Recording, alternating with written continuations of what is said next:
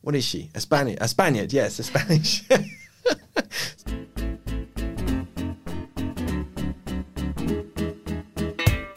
Hello everyone, my name is Simon Hunter. I'm the editor of the English edition of El País, and this is ¿Qué?, a podcast from El País that tries to explain to our beloved English-speaking audience the finer points of what is going on in Spain right now. Whether you are a migrant who has opted to make a life on the Iberian Peninsula, or you are based abroad but can't get enough of all things España, we are here for you. We've got your espalda. So sit back, relax, and let us break down anything that you see about Spain that makes you say, ¿me lo puedes decir más despacio, por favor? This is episode 5 of our podcast. I'm pleased to say that we seem to have ironed out the issues we had with actually getting it out there on iTunes and so forth. You can tweet me at Simon in Madrid with your comments and feedback, or you can send an email to englishedition@elpais.es. I have been encouraging people to use the Twitter hashtag ¿Qué podcast? And apologies to the podcast that's already out there that's been using that hashtag. Feel free to get in touch if you're listening to this and indeed suggest us a new one. That podcast doesn't seem to publish many episodes though, so we're kind of claiming it for our own. I am joined, as ever, apart from our lovely producer Veronica, by Melissa Kitton. Hello, Melissa. Hello. How are you this week? Good. You've had your hair cut? I have. This isn't a very common occurrence, from what you told me. No. Well, we shall take a photo in a minute and tweet out Melissa's haircut for everyone to see. As always, I invite you to tweet us or mail us to tell us why you're listening, where you are, and what interests you about Spain. I also invite suggestions for topics for us to talk about. The exhumation of Franco was something that someone asked for last week. There's news on that. It looks like it's on its way. We're recording this on Tuesday. It emerged today that the cabinet are likely to give the green light to the actual exhumation, which is likely to take place under the cover of night, up in the Valley of the Fallen. Estamos en los últimos momentos administrativos para que pronto el dictador salga ya de ese Valle de los Caídos. At some point. We still don't know where Franco's going, as far as I can tell. The family wanted him to go in the central La Almudena Cathedral, which would have been an absolute nightmare for the Socialist Party government, but it looks like he can go anywhere except there, so maybe send us your suggestions. Where would you like to see Franco reburied? All right, but we are going to talk about two interesting topics this week. We'll start with the march that we saw on Sunday in the central Madrid square of Colón. A demonstration was called by some of Spain's parties. Melissa, why don't you fill us in as to exactly what happened? On Sunday, tens of thousands of people flooded Colón Square in Madrid to protest against Prime Minister Pedro Sánchez and demand he call elections as soon as possible. Queremos ya que salga este presidente de gobierno que tenemos, que es un ocupa. Es que convoque elecciones. Porque está gobernando sin que nadie lo haya votado. Quiero elecciones y quiero España. According to government estimates, around 45,000 people attended the march. But organisers put that figure as high as 200,000. So the typical baile de cifra, as they call it, conflicting reports of how many people were there. And so this protest was called by three of Spain's right-wing parties, the Popular Party, or the PP, which was in government before Sanchez and has traditionally been the bastion of conservatism in Spain. Ya no cabe más rendición socialista, ni tampoco más chantaje independentista. Ciudadanos, which is considered to be more of, centre-right and is particularly popular in Catalonia. Miles y miles de españoles le dicen no a Sánchez, sí a España. And Vox, which is a far-right group that's sort of jumped onto the political scene after winning 12 seats in the recent Andalusian elections. El golpe debe sofocarse hasta las últimas consecuencias con la detención de sus responsables. Now, these parties accuse Sanchez and the Socialist Party government of giving in to the demands of the Catalan regional government. They're saying, Sanchez has betrayed Spain. Now, why do they think this? As you mentioned last week, Sanchez wants to find a political solution to the problem in Catalonia, which, you know, since... This is a long-running story. Yeah. And so with this goal in mind, last week Sanchez agreed to have a rapporteur or observer at planned cross-party talks on Catalonia. Alguien que sea capaz de decir, nos convocamos, tomo nota de lo que vais hablando, lo que hace un relator, por ejemplo, en un congreso. Someone who the Deputy Prime Minister Carmen Calvo said, you know, would take notes, call us to meetings, kind of coordinate the negotiations. You know, which sounds fairly innocent, kind of like a glorified assistant. But this was not how right-wing parties in Spain saw it.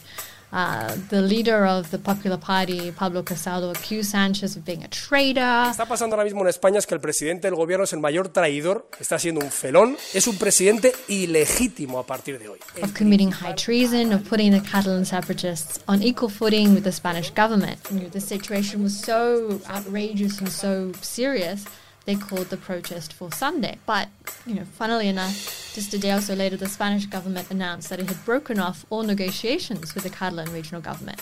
They said the pro-independence parties did not accept their framework and that there would be no more proposals from Madrid.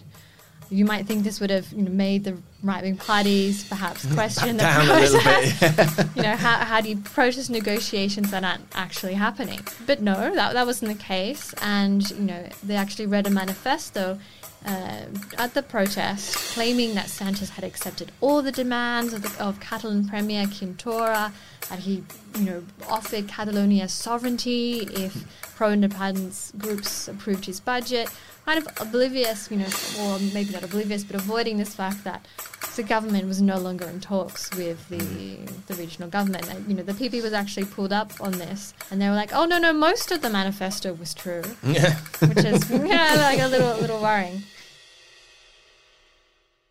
It's worth pointing out that Casado has really returned to these days of, this great word in Spanish is crispación. Like, literally, we used to say in the newsroom, we used to call it crispation. But it's kind of like this really sort of like nasty, personal, attacking politics. And he gave some pretty extraordinary speeches last week, launching these very personal attacks against Sanchez. They keep calling Sanchez an ocupa, which is like a squatter, basically. You know, the fact that Sanchez came to power, he became prime minister through this, you know, perfectly legitimate parliamentary process of a no-confidence vote, whereby all the parties, you know, got together. Well, not all the parties, but a lot of the parties in Congress got together to vote out the prime minister because of the Popular Party corruption. The opposition keeps hammering him with that and saying that he's an ocupa in La Moncloa. La Moncloa being the prime ministerial palace, the seat of government. The budget is going to be voted tomorrow, so on Wednesday. So by the time you hear this podcast, we'll know whether the budget is going to go through or not. Most likely not going to go through, because the Catalan pro-independence parties are saying they're going to vote against it. So Sanchez needs the support of other parties to get anything done in Congress.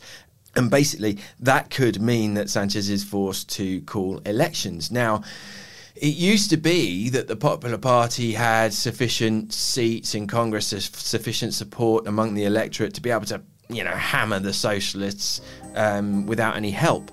You know, Spain for a long time had a two-party system, but that all kind of fell away. So it's really interesting to see the PP side by side with Ciudadanos and, of course, Vox, which is this dun-dun-dun far-right party that has emerged and that did surprisingly well at the Andalusian regional election. So it kind of suggests that they're finding this sort of common ground between them, which means that the PP has moved further to the right than it was. Vox is far right. What does this mean? Does this mean that we could be headed towards some kind of replica of what we've seen in Andalusia on a regional basis? And if we have elections, are we going to end up with another inconclusive election? Because let's not forget, the last two general elections have been inconclusive. No party won a majority, and it kind of begs the question: what are they going to do with Franco? If the socialists take Franco out, and then we get a right-wing government back in, they're going to send him back to the Valley of the Fallen. Poor old Franco is not going to know whether he's coming or going. And then, of course, all of this massive political instability as a backdrop to the Catalan independence drive trial, which started today in the Supreme Court. It's quite extraordinary. They're televising the whole of the proceedings. It's going to last for around 3 months, and it's this hugely emotive issue for a lot of the Catalan people, a lot of Spanish people as well, who are pro the unity of Spain. So yeah, turbulent times. We will definitely be coming back to this, if not next week, in the coming month.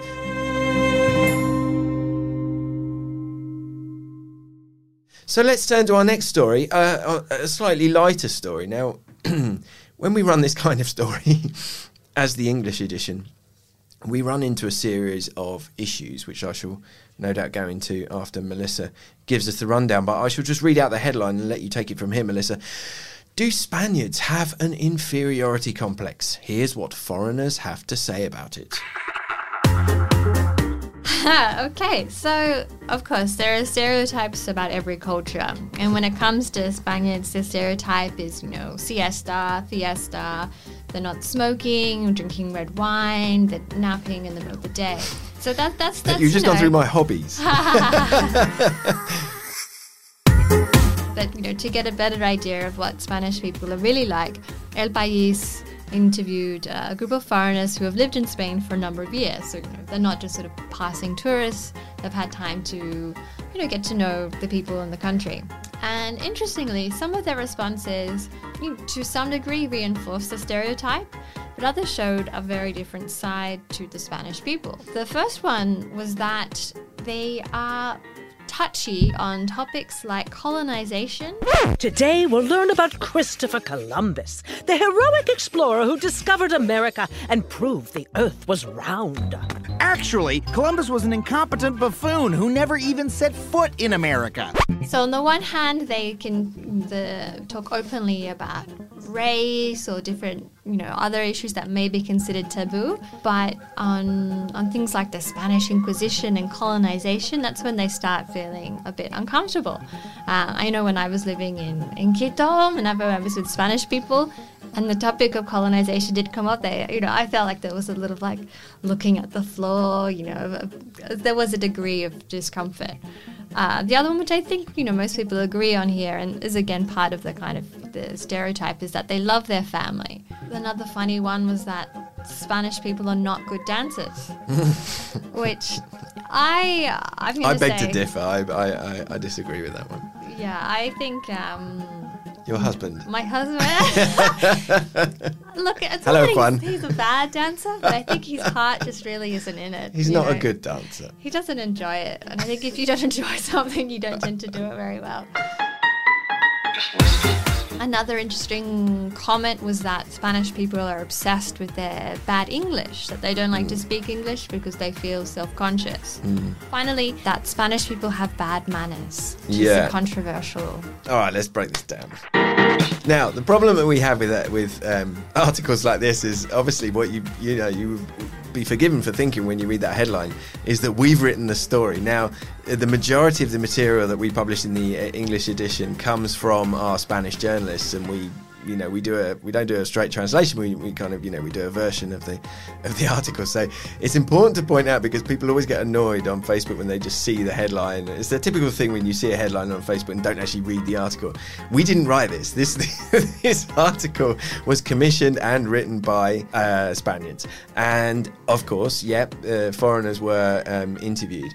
I think that it's the same with all cliches, isn't it? I mean, there's loads of cliches about British people that I've become more aware of since since I don't live in the UK, like about how you have to say please and thank you millions of times, and you have to be really careful when you speak to people to not be too direct. And they are, there are truths to the cliches. Loyal to their family, definitely. I'm married to a Spanish girl, and she's got a big family, and the loyalty to the family is extraordinary. I mean, the way that they all get together, and it's one of the things I really, really love. Not very good dancers, I definitely disagree with. I don't think that's true. I think maybe the men. They're obsessed with their bad English. I think there's definitely an element of that. I think Spaniards have long had an issue with the fact that it's such a shame in Spain that they don't subtitle TV, because our Iberian neighbour Portugal has subtitled TV, and what a difference it makes. I mean, it's just incredible. Gossiping, the national sport, yep, I think we can all agree.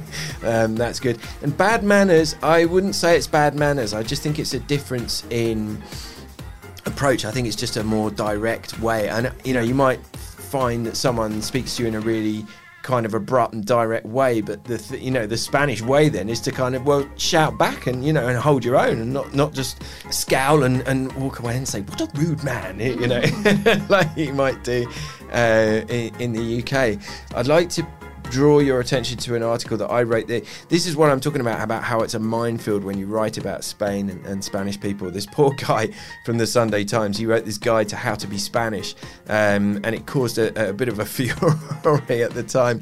He wrote it tongue in cheek. It was supposed to be funny, but it didn't go down well with Spanish people. And I wrote my response article, which you can find on our website. If you Google why the Sunday Times guide to how to be Spanish missed the mark, or just Google El País Simon Hunter Sunday Times, you'll find it.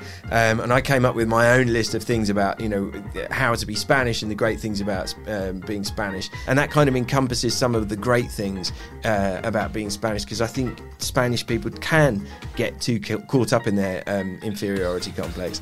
And really, Spain has got so many great things going for it. It's such a great place to live, as as so many British people know. How many, we're seeing all this with all the Brexit stuff that's going on at the moment, just how many thousands of Britons have chosen to make a life here.